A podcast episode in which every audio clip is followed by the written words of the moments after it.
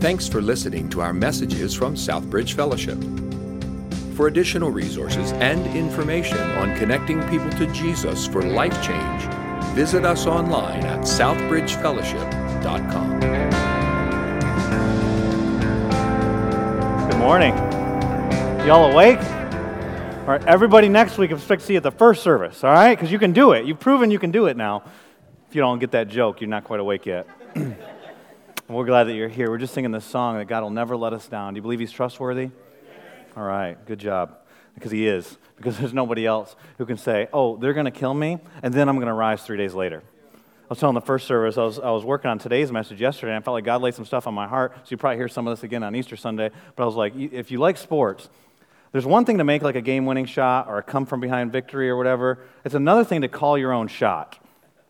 And Jesus, I mean, it's better. You can like get some dude that's like a golfer or whatever, and, he's down by some strokes coming to the 18th hole. He's like, I got it. I'm going to hit a 160 yarder for eagle. Don't worry about it. And you'd be like, that is incredible if you could do it. What Jesus did, he said they're going to hand me over to the chief priests, the elders, the teachers of the law. They're going to crucify me. Three days later, I'm going to rise from the dead. Guess what happened? So Jesus is risen. Today's not Easter, but we celebrate every Sunday. Amen? All right, we're going to jump into Peter here in just a moment, but I want to tell you a couple things before we do. Uh, one thing is this we're in a prayer initiative as a church, and so we pray praying for revival in our own hearts when we started, praying for a future facility for us as a church, praying for the leaders of our church, praying for different things to happen. And right now, until Easter, in our prayer initiative, we're praying for our community, people we want to see come to know Jesus, people who don't know Jesus Christ as their Savior yet. If Jesus came right now, they'd be separated from God for all of eternity. And so we're praying for them, praying that they'll find a place, a gospel preaching place on Easter Sunday. Maybe for some of you, that'll be people that you invite to come here. We're going to be over in the gym so that we have more seats, and, uh, and we we are going to have a great time over there. It's going to be a special time. Uh, but I want to add one thing to praying. I know it's not praying for the community, but it's going to be praying in our church.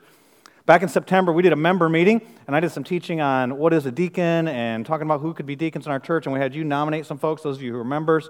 And uh, we've been working on that process. I know I haven't been saying a whole lot about it, we've got a group of guys. You can pray for these guys uh, on our elder team, just broken out. Dave Lenhart, Matt Nyhoff, uh, Vern Kivett, John Reeves, and Tommy McFadder have all been working through the implementing and launching of our first deacon team. Our plan is that we're going to launch that team in April. Here's the prayer request. Not just that we have the right people and that God leads us the right people and all that stuff, but those people are going to be stepping out into a ministry this church has never had before with proactive and reactive care. They're going to be stepping into some spiritual battle they've probably never faced before. So you be praying for them because Satan doesn't want that to happen. He wants people to fall by the wayside. He wants people to make decisions and not get followed up with. He wants that to happen so that people will get uh, destroyed. But God's got a better plan than that, and we believe that part of that's going to be the deacons. So you be praying for them, please, as a church. And uh, we'll hear more about things that are happening at the end of the service and some announcements and whatnot. But right now, we're going to jump into 1 Peter. Like you saw from that video, we're doing this series through 1 Peter. Overarching theme of the whole book is this This place is not our home. You're a follower of Jesus Christ. Your citizenship is in heaven. You are not home yet, but God's got a plan for us while we're here. So we're going to ask God to reveal that to us this morning. ready? All right, let's pray. Father, thank you. Thank you that you've given us your truth. Thank you that you speak your word into our. You can take a letter from 2,000 years ago that's living and active and pierce our souls with it, encourage our hearts with it. Think of the words that we sang in the song that, that you are the wind in our sails, that you are our anchor, that you are what we long for. God, we don't just want your gifts. We repent. We are sorry for when we tried to use you for your gifts. We want you as the giver of the gifts. We want relationship with you. We want to be close to you. I pray if there's anybody here who doesn't have that, that today would be the day of salvation. I pray, God, for those of us who have things that need to be corrected and rebuked and, and transformed and changed, that you'd have that. For those who need a word of encouragement, through the exact same words I speak that rebuke someone, would you use them to encourage someone else? It's in Jesus' name I pray. Amen. As we get started this morning, I want to just ask you a, a simple question is this Are you ready for what God has next for you? We've been praying in this, in this prayer initiative, praying for revival in our own hearts. Are you ready for that to happen? We've been praying for a future facility. Are you ready if that were to happen? Been praying for God to do stuff in the community. Are you ready if that would happen? What does God want to do next in your life? And as I was thinking about it, have you ever thought about how much time we spend in preparation? And some of you are students. I can see some of you young folks in here today. You go to, high, you go to elementary, high school, and there's like, it depends on how long it takes you, I guess. And if you did pre K, 12, 13, 15 years, depends on who you are and which story is. But that's all preparation for many of you just to get into college, which is more preparation. So you did preparation for preparation. And then you do four, seven, depends on your story again, years of college, undergrad. Some of you went to grad school and other things. And, and then you go out and you finally get the job you've been preparing for. And some of you spent 14, 17, 20 years getting ready. If you got a doctorate, maybe 25 years getting ready, and you get the job. And then what many people do, trust me, I'm a pastor, I talk to some of these people, everybody complains about their job. Some people get in there and they finally get the job and they're like, I don't even know if I want to do this. You spent 20 or 25 years getting ready. And you can take anything in life that we get ready for and start thinking about how much time do you spend? Christmas. That's just getting longer and longer. It used to be from Thanksgiving to the Christmas day, and now they call it the Christmas creep. How long do we get ready for Christmas? How long do you get ready for Thanksgiving, for a birthday, for special stuff that happens? And I came across one study. Ladies, you can be mad at me for reading this later. Please don't do it in the moment, don't throw anything. The study was how long women take to get ready for a night out. And the study said, on average, woman, a woman will spend in her lifetime 3,276 hours getting ready for a night out. Some of you are like elbowing your husband, like, I need a night out. Give me some time here. That's enough time for an astronaut to fly to the moon and back 22 times. Men, by contrast, that's 136 days for women. Men, by contrast, spend 46 days getting ready for a night out. And before you get cocky, guys, it shows. Men, on average in a lifetime, spend four months of their lives shaving. Women spend one year deciding what to wear. Don't say amen. Don't say amen, guys. There's a lot of stuff we spend time getting ready for. We see some young ladies in our church, and they'll, they'll be walking around, be nine months pregnant. You can see it on their face. They are ready. Sometimes I'll do a wedding, and I'll lean into the, the groom right before we go out there. I say, Are you ready? It doesn't matter what that dude says, just so you know, we're going out there. At least I am, I guess. It doesn't matter what he says either. He ain't ready, just so you know. I was thinking about it this week. I remember a time when in college, a buddy of mine asked me if I wanted to go skydiving, and I'm an idiot. So I said yes. And so we went out there and all the bravado. I'm like, yeah, I'm to jump out of a plane. It's going to be awesome. We show up. We pull up to this place. They got all these motorcycles parked out in front.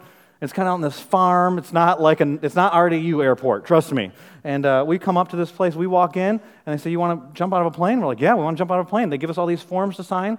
The forms basically say, "If you die, you won't sue us." And so I'm just, "No, I'm going to be dead. Who cares?" You know, signing the forms, and, and they take us into a room, and we watch. A, this shows when I went to college a VHS tape. you ever seen one of those VHS tape? For about 15 or 20 minutes of all the different ways you can die jumping out of a plane. You wouldn't have known there were that many ways. But then, so they've got you really encouraged at this point. And then they take you out back, and the guy who packed the parachutes comes out. He looks like he just woke up, and his buddy comes up, and he starts talking about how unreliable the guy is who packed the parachutes. That ain't funny in that moment. But he's supposed to tell us, like, bend like this. This is when you jump. I'll pat you on the back. I'll ask if you're ready. And it's all like, all right, it's going to be great. And you're looking at your friend like, we're still doing this. All right, we gave him the money. And we we get in this plane that's missing a door. I've never flown on a plane that's missing a door before. We fly up to about 10,000 feet, I think it was, whatever the height is at that point, too high. That's where we were at. And you think like you see this on TV, and you'd imagine somebody jumps out of a plane, they just kind of float, like they're floating, right? Like they're doing acrobatics and all that stuff. You get to, if you've ever done this before, you get to, the guy before you goes and is like, he's gone. it's like, what happened? To, I thought I'd see him like floating. No, he's just gone. So I get to the edge of the plane, I'm standing there, he pats you on the back. He's like, I'm not ready. it doesn't matter. I could have spent weeks getting it. It wouldn't have mattered. I wouldn't. And let me ask you a bigger question. Are you ready for what God wants to do next? Some of you have not trusted Jesus Christ as your Savior yet. Let me ask you this what's stopping you? Some of you, we've had seven people place their faith in Jesus in the last two weeks at our church. Yeah, for sure. Give the Lord a hand. If you're one of those seven people, let me tell you your next step of faith is to be baptized. We're going to be baptizing people on Easter. You ready? And some of you are believers in Jesus, you've never been baptized. What a great opportunity for you. You ready? And some of you, maybe you've trusted Christ, you've been baptized, you're like, all oh, those decisions are in the rearview mirror. Let me tell you something. God has begun a good work in you, and He will be faithful to complete it. And so He keeps calling you to take next steps of faith. And for some of you, that's going to be a new path than what you've been going down in your life. For others of you, it's taken another level of commitment. It's the next thing, surrendering something to Him. Are you ready? And the good news is that in our passage today, Peter tells us three ways we can know if we're ready for what God has for us next.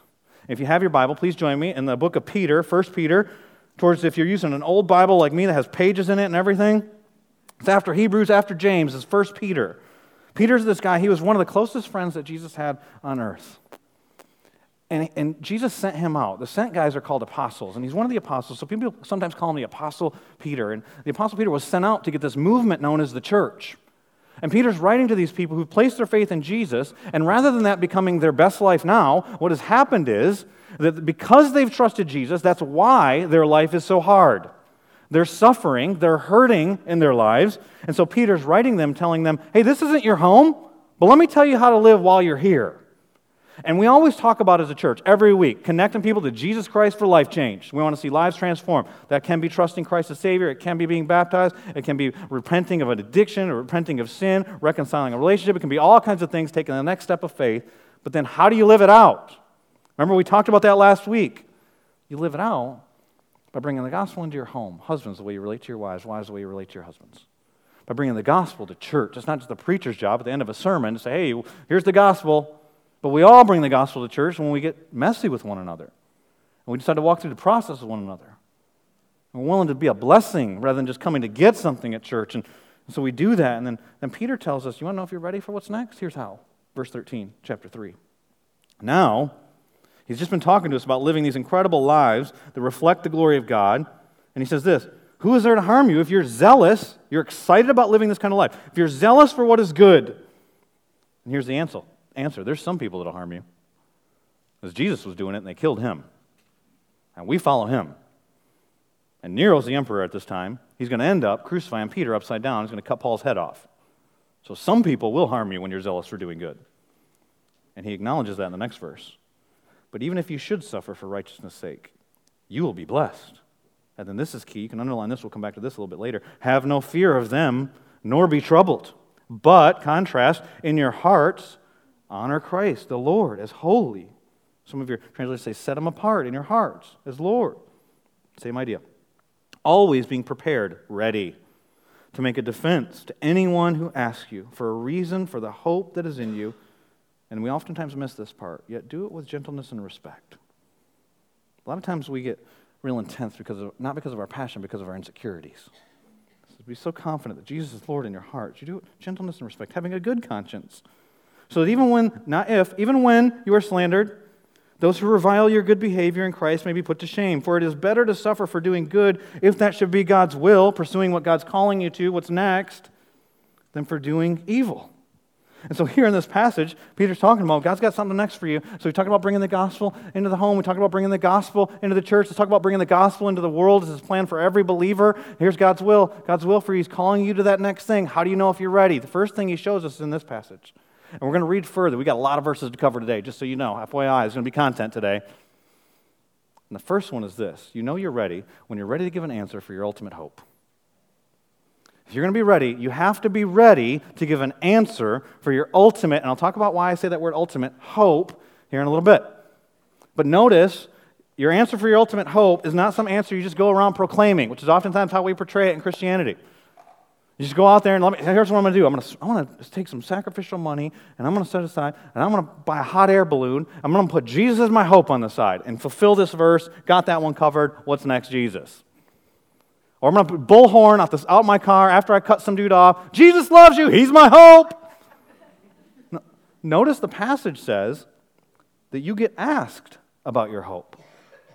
In light of the life that you're living, that he's been talking about since chapter 2, verses 11 and 12, He's then talked about hey, you just, if you submit to authority, even when authority is bad, if you entrust yourself and trust yourself to the Father who judges justly and trust that He's put these people in your life, if you submit to suffering, if you bring the gospel into your home, if you bring the gospel into the church, people are going to want to know about your hope.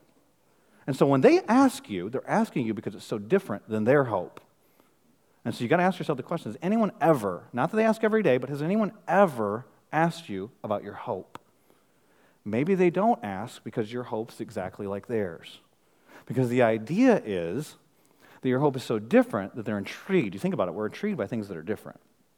If you're an art enthusiast and somebody brings in some art no one's ever seen before, then people are flocking, unless it's junk, people are flocking around. Sometimes because it's junk, people are flocking around all the art. Go to a car show. It's the new car that's doing the new thing. Everybody comes flocks around the new thing. I was talking to, I'm planning on going to Madagascar this summer to visit our missionaries. So Madagascar, God's done amazing work there. It's been like the book of Acts. Some of you know that, I've been around our church. If you haven't, we've got four missionaries that are in uh, Madagascar, Africa, which is not just a cartoon, it's a real place. King Julien is not the king there. For those of you who have kids, you know what I'm talking about. But God's been doing like a book of Acts type work there. We've got some, two of our missionaries, the Wallers, have been there for about 10 years. The Bakers have come there to come alongside of them. And uh, in the 10 years they've been there, they've started 150 churches. It's pretty amazing. People are going to say, whole villages trust in Christ. And they need some leadership training. And so one of our elders, J.D. Henserling, who's been there about six or seven times now, is going, to be leading a trip. I'm going to go on the trip. We're going to do some training to some of their leaders. And for a nanosecond, I thought, maybe I should bring one of my daughters. We're going to go out in the bush, and I don't know what it's like out in the I've been there one time before, but I was only in the city. I didn't go out in the bush. They hadn't started planting churches yet. And I said, Would she be safe out in the bush? And he said, She'd be safer out in the bush than in the city. And I was like, Whoa, and I'll tell you about that in just a minute. But he said, But when you get out there, they're going to have never seen a little person like that with fair skin and blonde hair, and they're going to come up and they're just going to want to, like, touch her, grab her hair. It's because she's so different. They're intrigued. Is anyone asking about your, not your faith, not your church, not your doctrine, your hope? Because it's hope here. It's again in this passage, and, and it's becoming almost ridiculously redundant to talk about hope in Peter. I'm going to define it for you one more time, and here's why. And some of you have been here and you're like, oh man, I already got this. Here's the reality. In two or three years from now, so I'm saying this to you as a pastor, maybe five years from now, some of you are going to find you're at a place where you feel hopeless. And that might be because a loss of a child, it might be a divorce, it might be some difficult thing happens, some tragedy you couldn't in this moment ever even foresee happening. And I don't think you're going to remember the definition, but here's what I want to happen. I want you to go, man, Pastor Scott wouldn't stop talking about hope when we were in Peter. So I'm going to go read First Peter. And what you're going to find is you see, you see hope in chapter 1 and verse 3. It says, You've been born again to a living hope. You don't get a single command for the first 12 verses of the book, but then in verse 13, do you know what it talks about? Where you set your hope fully. The first command has to do with hope. Then you see it again in verse 21. Then we see it here. It's the thing you're getting asked about. And so, what is it? Remember, biblical hope is different than the type of hope we talk about as a culture all the time. So, some of you here, you have a hope that Duke's going to win the tournament. That was for you, Jim. Some of you have a hope that anybody but Duke will win the tournament. And all the Tar Heels said, a couple of you. All right. You're awake. Some of you have a hope that it's going to snow. You're crazy. Some of you have a hope that it's going to be 70. Either one of us could be right tomorrow. but all that is is a wish. We don't know. When the Bible talks about hope, it's talking about a certainty, a known thing. Here's why because the hope isn't based on our wish. I can hope some crazy thing happens, but our hope is based on the promises of God, and God always keeps his promises. We just sang about that. And so our hope, that's what faith is. In fact, Hebrews chapter, chapter 11 defines faith. You want a Bible definition of faith? Now, faith is the assurance of things hoped for, the conviction of things not seen. If you want a biblical definition of hope, it's faith for something that hasn't happened yet. But you can have 100% certainty because of who you're basing that faith in. Now, you want to know if you can believe something? Here's a leadership principle for you. Some of you know this. You ever hired somebody? The best predictor of future performance is what? Past performance. So God always keeps his promises. And guess what you find out when you look at this passage? Hope is directly tied to who's Lord. Go back to verse 15. But in your hearts, honor Christ, the Lord is holy. Set him apart. Who's Lord? And here's the reality, just a pause before we read the next part of the verse. Lord's kind of a church word. If you don't go to church, you're like, Lord, that's kind of like old English. You see that like William Wallace. What are you talking about? Lord. Everybody has a Lord. It's why on the first point I use the word ultimate. Whatever's ultimate in your life is what is Lord of your life. And so everybody has a Lord. For some people, their job is Lord.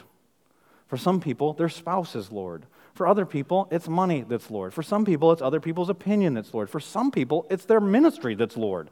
For some people, it's, what haven't I said? Their kids, their Lord? You can list like a thousand things.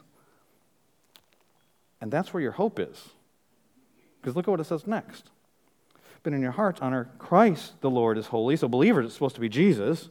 Always being prepared to make a defense to anyone who asks about a reason for the hope that is in you. What's in you? It's what you've set apart, separate in your heart as Lord. So, how do you get to the place where Jesus is Lord? you got to get to the place where what we talked about in chapter 2 and verse 23, when we saw Jesus' example of suffering under Pilate, under Herod, being mocked, being beaten, Not good leadership, but submitting. Why? Verse 23. Not because he trusted Herod, not because he trusted Pilate, because he entrusted himself to his Father who judges justly. See, it's one thing to say, I trust God, quote Proverbs 3, 5, and 6. It's another thing to entrust yourself to God because that's incredibly vulnerable. That means whatever's your will. And so he says at the end of this, seeking God's will, even if it means suffering. So have you entrusted yourself? Is Jesus Lord in your life? How do you know? Look at past performance. Is he trustworthy? And what do you see through the scriptures? He's never failed to keep a promise. And so you look at every promise he's ever given, he's always kept his promises. And so from the garden, when Satan starts to try and destroy all of humanity, he promises a Savior. And then you keep tra- tracing through the Old Testament and you see over and over again Satan's trying to cut off the Jewish people. Even, even post biblical, you see what Hitler did. You see, the, trying to destroy these, these people. In the Bible, though, it's because that Jesus, the Messiah, is going to come through those people. And then you see the kind of people that God uses. Read Matthew chapter 1 Tamar, Rahab. Not people you and I would pick to have our Savior delivered through. So God doesn't always do the promises the way that we would anticipate, the way we would want, the way we would design, but He keeps them. And not only that, he shuts the mouth of lions. He parts the Red Sea. There's other things he does to boost our confidence, by the way. Walls of Jericho come tumbling down. The promised land is what he's delivering. Oh, wow. I'll never leave you or forsake you. He's always present with us, he's always there. What I want is a broken and contrite heart. I will forgive your sins as far as the east is from the west. Promises. He's always kept his promises. And the greatest one is the resurrection. Because if that one's not true, none of the other ones matter. But he's kept all of his promises. But here's the reality pastorally, there are some of you here, you feel like God's let you down. Now, he keeps all the promises he makes in his word. But some of you, you wanted to have a baby, and it didn't happen. You prayed for, what was it? And he said no. It was in community group, small group, uh, three or four weeks ago, and our small group leader asked one question. We had the guys broken off and the girls broken off separate. That's one question we talk for the whole time. You know, sometimes if you've been in small groups, the group leader will ask a question and nobody says anything. It's like, next question, please. and then sometimes somebody says something and it's just like, boom, they jump all over. People just started sharing stories. His question was this Has God ever said no to you? I'll tell you something. God says no. And everybody started sharing stories. Now, before I tell the next part, let me just say I know my role. Like, I'm a pastor, equip the saints for works of service. I should encourage faith. Totally get that. But people were telling stories, and they all had the same formula to them is that God said no, and it was difficult, but then I realized it was His protection. God said no, and it was difficult. But then I saw God's provision, and I was frustrated because I was feeling disappointed in God in some things. And I thought, well, doesn't God ever just disappoint you? Like I said it out loud to our, the guys. And they're looking at me like, you're the pastor. No, they weren't doing that. It was cool. and then I started telling a story that some of them had lived through. I said, Do you remember when we did that billing campaign and we were trying to raise $4 million and we went through, we only raised $2 million and I was praying. I believe that God want, now God doesn't promise $4 million in the Bible, so you can't just like come up with some wish and make him do it.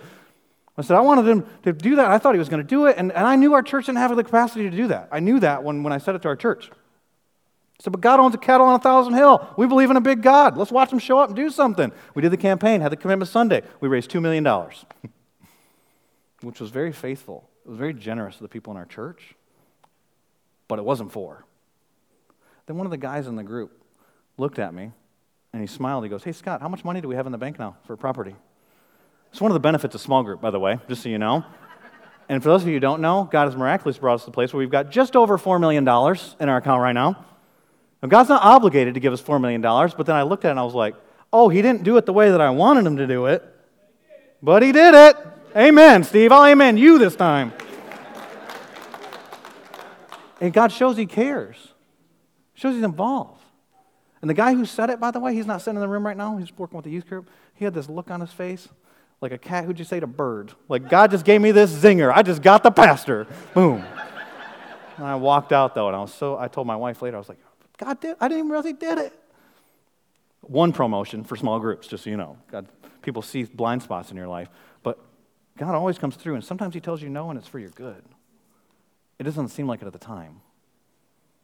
But then you see people in the Bible, like, have you ever seen Job? Job chapter 1 and verse 20. Let me read you a verse. I've told the story of Job oftentimes. I don't think I've read this verse. Job loses 10 kids in one day. Multiple businesses are destroyed in one day, revenue coming in, gone. He's not crazy. He mourns. Look at verse 20. Then Job arose, he tore his robe, shaved his head, fell on the ground, and worshiped. That, I want to know as a believer about that hope. That's different. And let me tell you something. How do you know? How do you know if Jesus is Lord? Because you know that's supposed to be the right answer, right? Like if you've been in church, you know Jesus is Lord. If you don't even know the answer, you don't even know the question, somebody's looking at you, they just ask you, Jesus. You just know. Jesus is supposed to be Lord, right? But here's how you know if Jesus is Lord in your heart follow your fear, you'll find your Lord. Follow your fear and find your Lord. Where do you get that? Just making that up? Does it sound good? Is it catchy? Well, it's in the Bible. If you go back, I told you, pay attention to what he said in verse 14 before you read verse 15. It says, You're going to suffer for righteousness' sake. You will be blessed.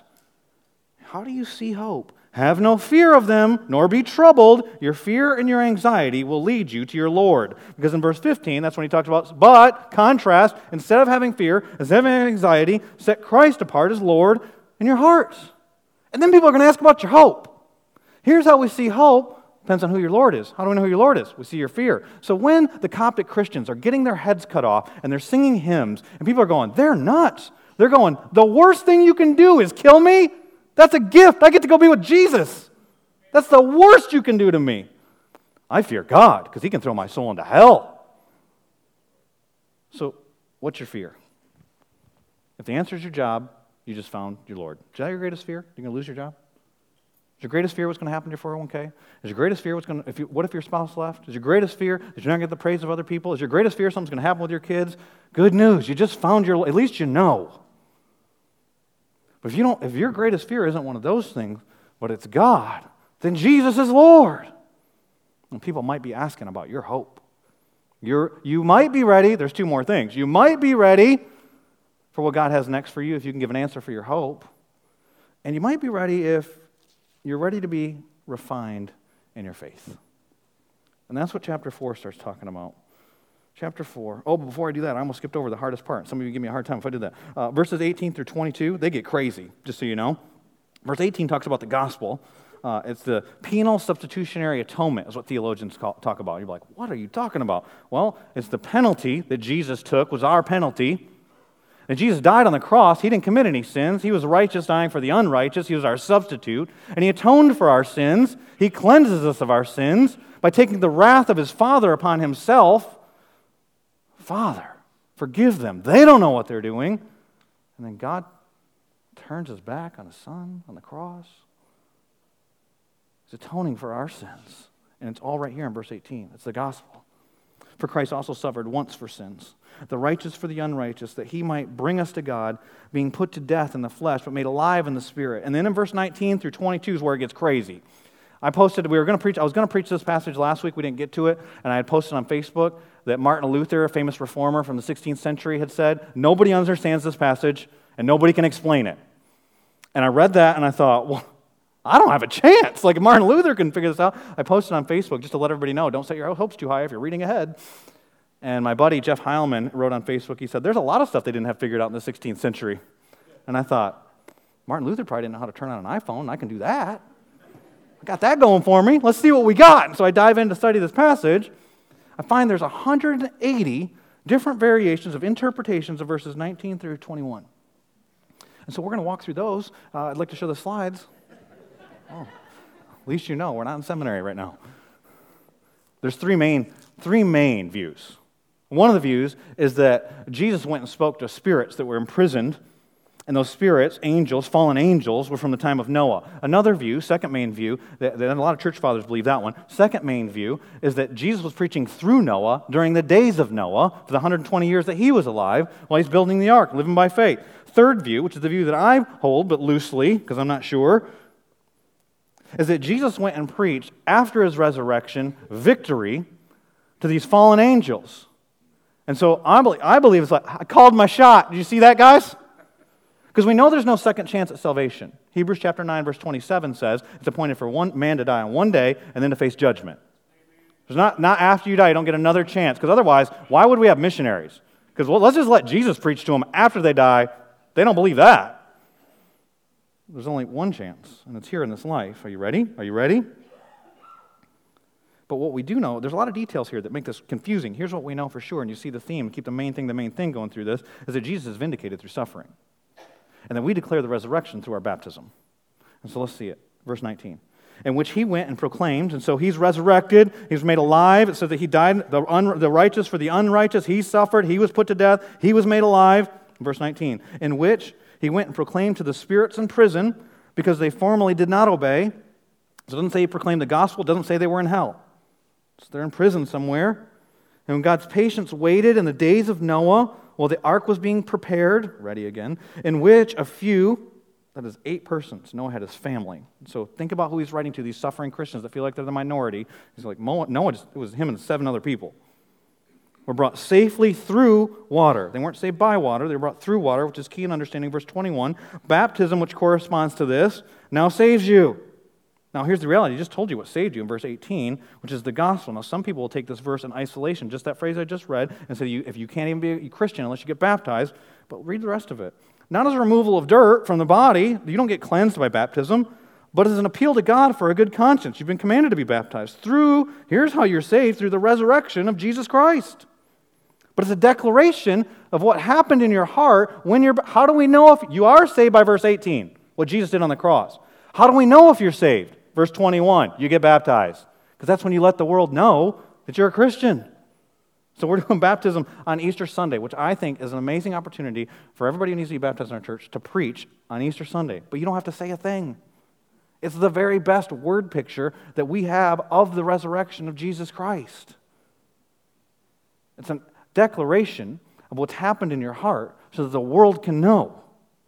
That's what he's saying here in this passage. He said, it's not the cleansing, it's not the washing. You don't get cleansed off. It's not a ceremonial cleaning that's taking place when you're being baptized. It's not the removal of dirt. It's an appeal to God for a good conscience through the resurrection of Jesus Christ. And then here's a declaration of his victory who's gone into heaven as at the right hand of God with angels, authorities, and powers having been subjected to him. He's got all authority in heaven and earth. He rules over it all. And then the second one. Sorry for trying to skip over that. Now we're at point two. Here we go. Sorry, slide guys. Messed you up there. Point two is we're ready to be refined. You are ready to be refined. And in chapter four, it talks about the way that we're refined is through suffering. So I know this isn't a fun passage, but it gives Jesus the example in the first part of the verse. Since therefore Christ suffered, so think about that and go back to chapter 2, verses 21 through 25, talks about his suffering. A lot of times we just flippantly say Jesus died for our sins. You thought about his suffering? It was, for it was because of our sins that he was flogged. It was because of our sins they put a thorn crown on his head. It's because of our sins his beard was ripped out. It's because of our sins they played blind man's bluff with him and they mocked him. And they punched him in the face until he's unrecognizable as a human. Therefore, Christ suffered, but what was his mindset? Look at what this passage says next. In the flesh. Arm yourselves. That's what a soldier does when they get ready. So here's get ready. Arm yourselves with the same way of thinking. Okay, don't arm yourselves physically with military gear. Arm yourself with a mindset, the same way of thinking that Jesus Christ had. Forever has suffered in the flesh has ceased from sin. Now, wait a minute, that doesn't seem to be true. Because everybody here, we got one thing in common, whether you're a Christian or not a Christian, is we're all sinners. And many of us have suffered. But we haven't stopped sinning. What is, what is he talking about here when he says this? Peter knows that he hasn't stopped sinning. Paul hasn't stopped sinning. He talks about it in the Bible, talks about his own struggles with sin. What he's talking about here, and we'll see when we keep reading through this passage, is that when you decide, when you're willing to face suffering rather than turn to sin, he's, remember he's writing to persecuted Christians. You've shown that you've turned your back on sin.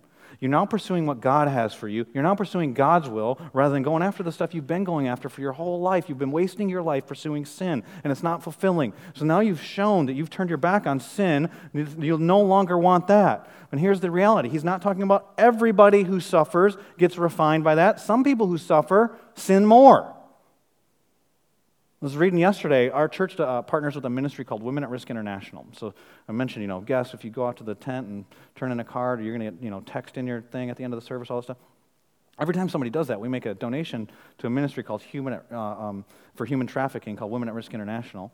I remember when I first started learning about human trafficking, my thought was, we got to kill these traffickers and rescue these kids.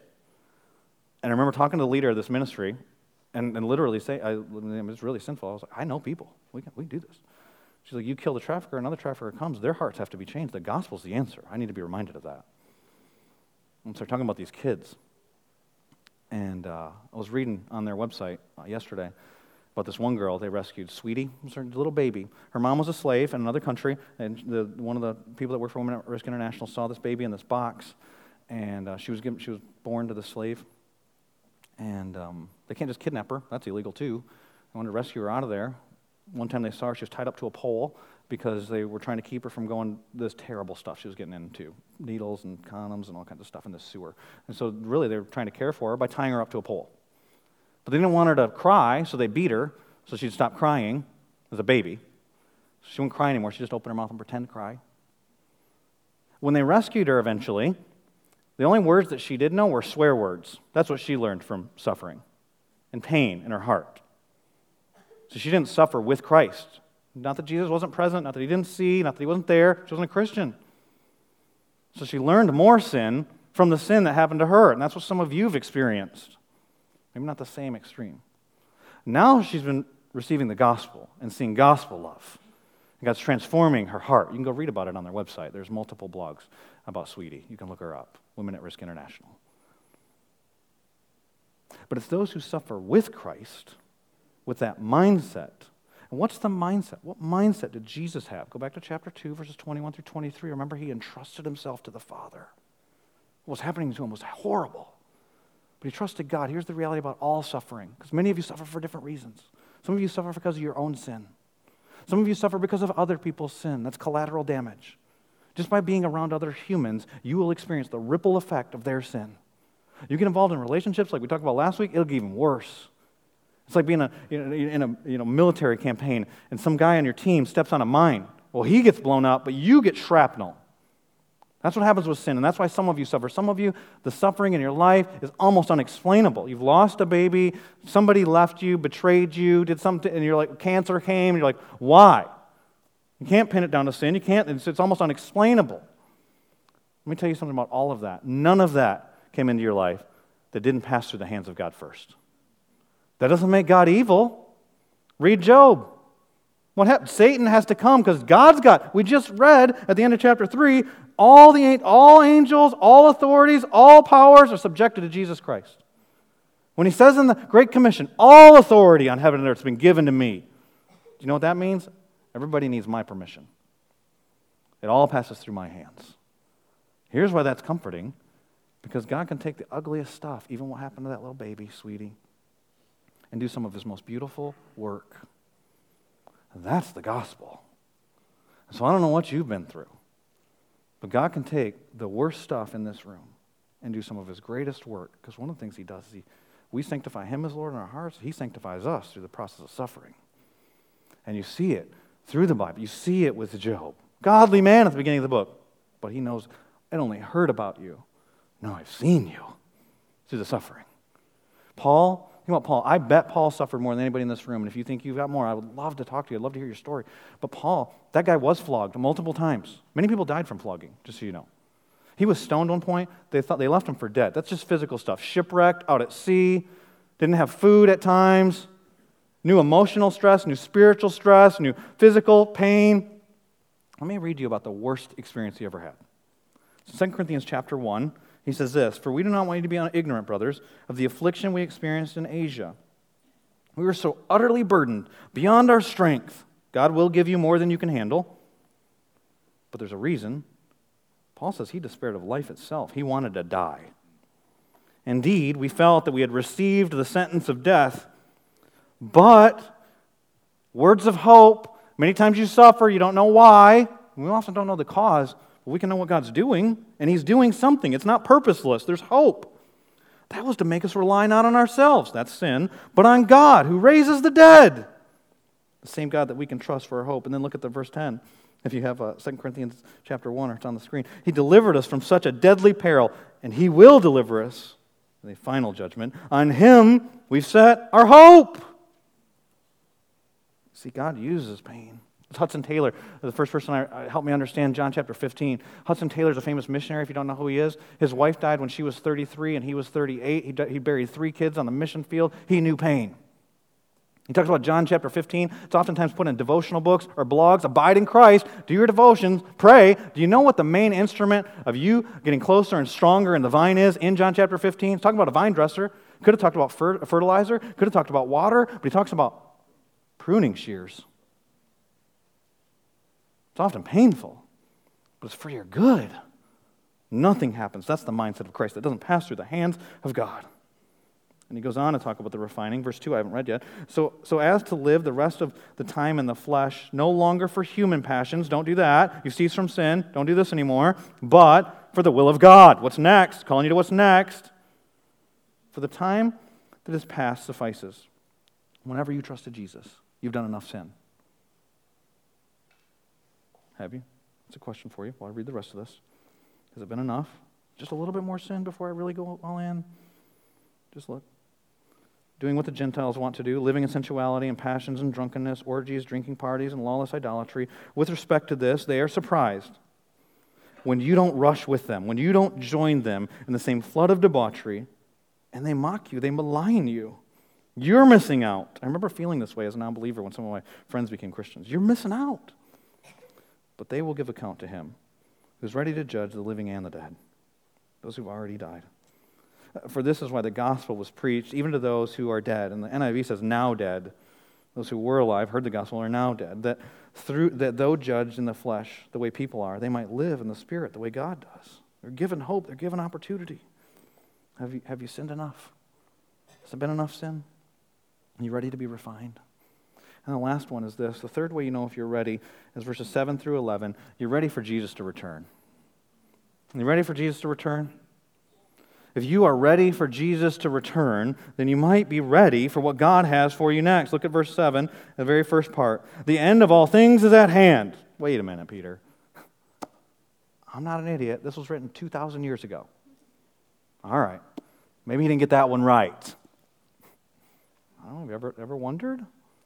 You said it could happen at any moment, coming on a cloud, wars, rumors of wars. When are the last days? Here's what Peter's saying here Peter is saying that when, you know, when Jesus died on the cross, the temple veil was torn. That put an end to the Old Testament sacrifices. The old, that way was done. We've now entered into the last age, the church age. And Jesus come back at any moment. Do you want to know if it's the last days? You can read, you can come up, people have their charts and do all that stuff. That's not what he's going to tell you to do when he says at the end, by the way. He doesn't say, hey, it's the end of all things, come up with a chart. No. You can do that. He doesn't say, hey, read the newspaper and see if it's happened. You can read Matthew chapter 24, rumors of wars and wars. Jesus is going to read Revelation. Jesus is going to come. What's going to be like. You can see all this stuff that you're going to, you can read about. Read 2 Timothy chapter 3. You want to know from the last days? People will be lovers of selves, lovers of money. Kids won't obey their parents. Sound familiar? You don't even have to be like a Bible scholar. But let me tell you something. That's not new. Do you know why, do you know why Jesus doesn't come back? It's because God's patient. 2 Peter chapter 3 and verse 9, not willing that any should perish. And to him, a day is like a thousand years. A thousand years is like a day. And so he, the reason he hasn't come back yet is because he's waiting for more people to trust Jesus. The people we're praying for in our prayer initiative in our community right now, wouldn't it be amazing if you were ushering in Jesus coming back? Wouldn't it be amazing if the last thing you did before Jesus came back was you were leading the last person that would trust Christ to Jesus? Wouldn't that be incredible? And what would you do if you knew I know we have seminary people here today. Don't, don't, don't, no one knows the day or the hour. Got it. Totally. Don't send me an email. Totally good. Got it. What if you did know? What if you just knew it was the end of the world? like the way that the world tries to get us to think about this oftentimes too. You get these, you know, end times movies or different things that will happen, or it's like some apocalypse. Somebody bombs Canada. Like who's bombing Canada? But whatever. Nuclear bomb hits Canada. They missed America, right? And so the bomb hits Canada, and then the radiation's coming into North America. Now what are we gonna do? Let me tell you what the movies always reveal people rush harder and faster after their Lord. Pleasure, I'm going to get the last bit of pleasure in. I'm going to survive. I'm, preser- I'm going to preserve myself. You're going to be the one guy that survives. Okay, how's that going to be? Because I am Lord, because this is Lord, because. Would you, as a believer in Jesus Christ, embrace the sanctifying suffering so that people would then see your hope? They're like Job, he worshiped the end. You know what Martin Luther said he would do if it was the end? Martin Luther, the guy that I mentioned a little bit earlier, reformer, famous reformer, he said he'd plant a tree and pay his taxes. Let me tell you something. I probably wouldn't pay my taxes. Too much paperwork. But here's what he was saying. You don't have to go do some heroic thing. Be faithful with what God calls you to now. And that's what Peter shows us in this passage. I'm going to give you three principles to highlight what these verses are saying. And the first one is this the end is at hand, so think right. The next one's going to be love deeply, and the third one's going to be serve sacrificially. None of them are super. None of them say, take your savings account, go buy a hot air balloon, and put my hope is in Jesus. Be faithful. The first one, he says this think right. Verse 7 The end of all things is at hand, therefore be self controlled and sober minded. Get your mind right for the sake of your prayers. I bet most of us wouldn't finish the verse like that. Your prayers, the prayer matters. Prayer makes a difference. The prayer of a righteous man availeth much. Pray, we're in a prayer initiative. You might seem passive. No, we're doing something. We're beseeching the God of the universe. But think right. You got to have your mind right. What does that mean? Have you ever seen somebody who's drunk? Not asking if you've ever been drunk. Don't put your hands up. I see all hands. I'm a pastor. See that hand. See that hand. Have you ever seen somebody who's drunk? They look foolish. Every once in a while, there'll be a video that'll go viral, and there'll be some guy that like got pulled over, and they ask him to do the alphabet backwards, or ask him to like say his ABCs from the back, you know, back to the front. I don't even know if I could do that sober, but anyway, they ask you to walk down some line. He's like walking down the line, elemental P Z eight four, and you're just like, this guy's he's such a fool. We've already read in Peter that angels long to look into our salvation. Who's watching?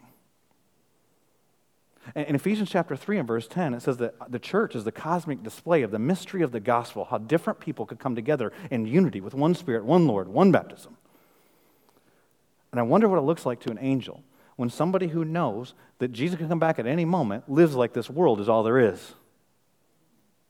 What a fool. Get your mind right, think right, but above all, next one, love deeply. Verse 8, verses 8 and 9. Above all, uh, uh, the most important, here it is, there's the supreme one.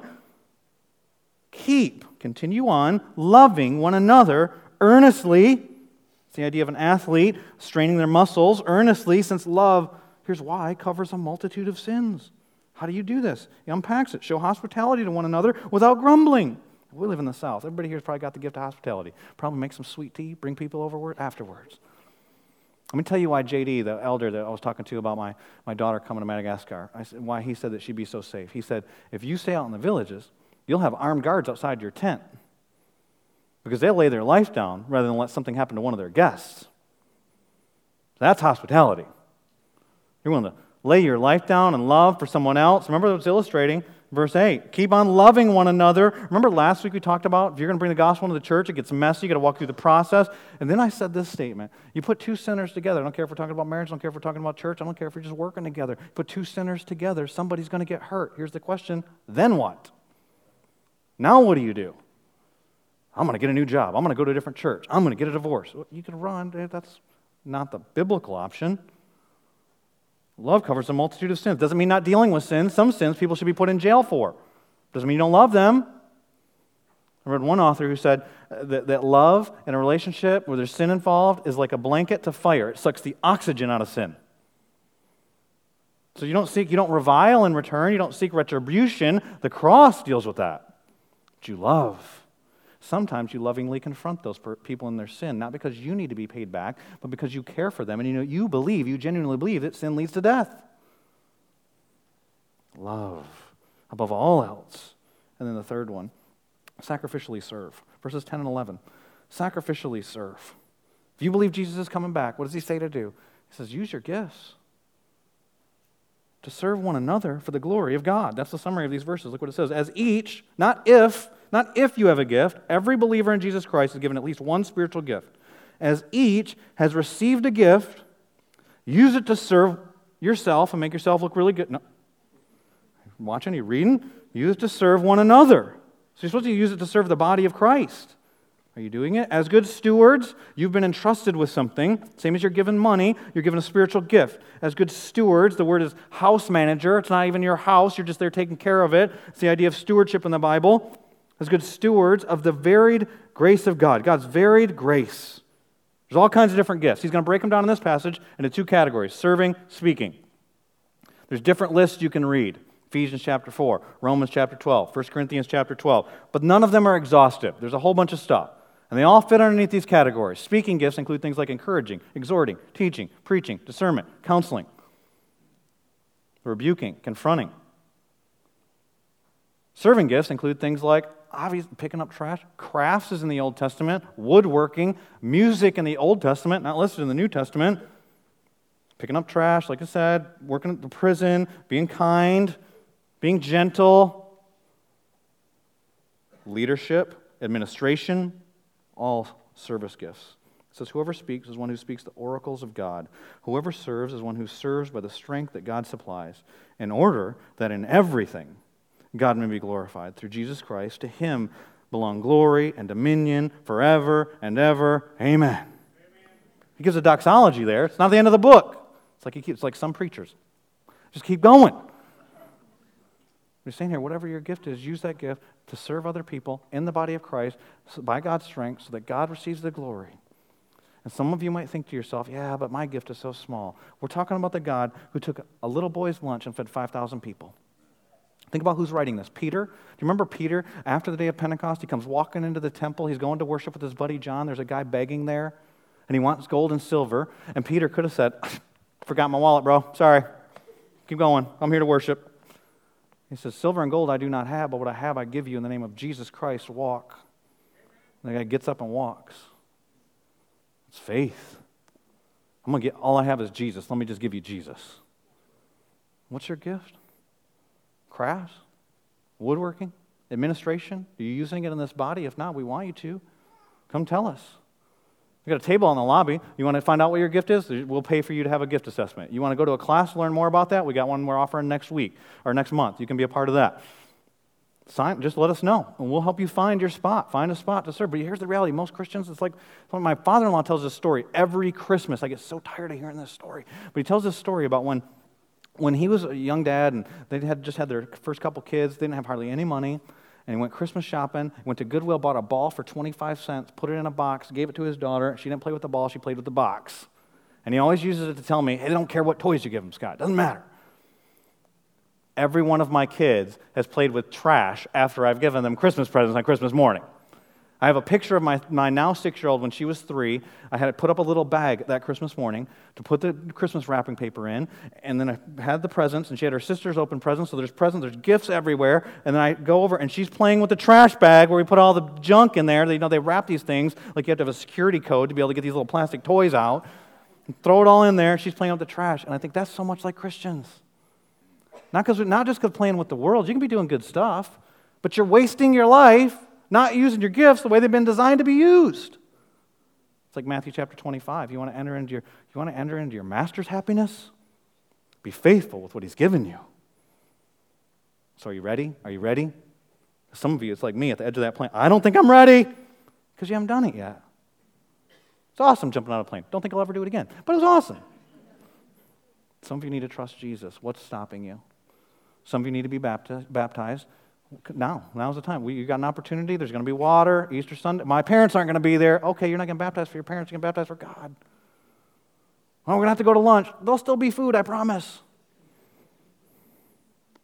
It come with lots of reasons, but are you, re- are you ready for what God has for you? Some of you different directions, got a new path. He's calling you to take a step of faith. Will you step out? Let's pray. Father, thank you. Thank you for a body of believers that care about each other. God, I pray for people that are sitting next to each other right now. There's all kinds of things going on in their lives. I know at the beginning of the message, I prayed that you'd use the same words to encourage and rebuke. And God, some people in here have been rebuked, some people have been encouraged. God, I pray that as we leave this place, you'd have us sharpen one another. I pray for people who aren't in small groups, that even they bump into somebody in the lobby. I pray for people in small groups, they'd have some real talks when they get into, into their small group about what they believe that God's leading to, what you're leading them to next. Our Father, I pray if there's anybody in here who doesn't know you as Savior, you put your hand on them so heavy they couldn't bear it. And they have to cry out to your son Jesus. And last week I talked about some unsaved spouses. That might be somebody's unsaved spouse. Maybe they're watching online, or maybe they're sitting in this room right now. God, I pray you put your hand on their heart in this moment and say, It's you, it's you, it's your time to come, and call them to you. And I feel like they're not ready. They'll never have it all together. Does not clean up your life. That's not how you get ready. Say, I'm going to put my hope in Jesus. Call upon Jesus to be your Savior. Some of you need to be baptized. Take that next step of faith, like jumping on the plane, taking that step of faith. You don't know what's going to be like, you know what's going to happen. Maybe you get some fears, but ultimately you fear God more than you fear man. And Father, I pray there's some here that need to repent. I pray that in this moment will be time of repentance for them, that you haven't been Lord. They blamed you and been angry at you for suffering. They haven't realized that you're working through that, that you're actually going to do good, even through the ugliest stuff. And God, I pray you'd work in our hearts in this moment. And some of you need to continue on in prayer. You feel the freedom to do that. And some of you want to stand and worship in a minute. Then you do that. It's in Jesus' name I pray. Amen.